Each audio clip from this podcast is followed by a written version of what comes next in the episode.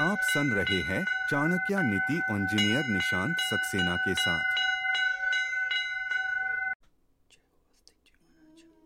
नमस्ते।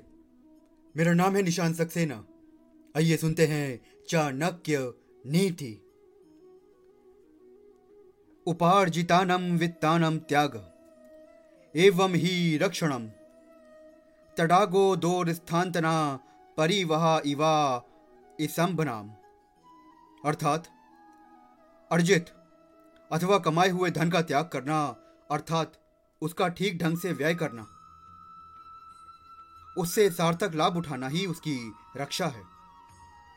जिस प्रकार तालाब में भरे हुए जल को निकालते रहने से ही तालाब का पानी शुद्ध और पवित्र रहता है।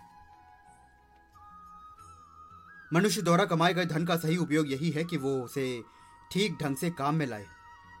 उसका दान करे, उसका उचित उपभोग करे। सही अर्थों में तो यही धन की रक्षा है। यदि धन कमाने के बाद उसका सही उपयोग नहीं किया जाएगा तो धन कमाने का लाभ ही क्या है? ये बात उसी प्रकार से है, जैसे कि तालाब में भरे हुए पानी को निकाला नहीं जाएगा तो वो सड़ जाएगा। और सड़ने से बचाने के लिए उसका उपयोग आवश्यक है। इसी तरह तालाब की रक्षा हो सकती है। धन की रक्षा का भी उपाय यही है कि उसका सदुपयोग किया जाए। धन्यवाद। आचार्य की संपूर्ण नीतियाँ सुनने के लिए चैनल को फॉलो करना ना भूले।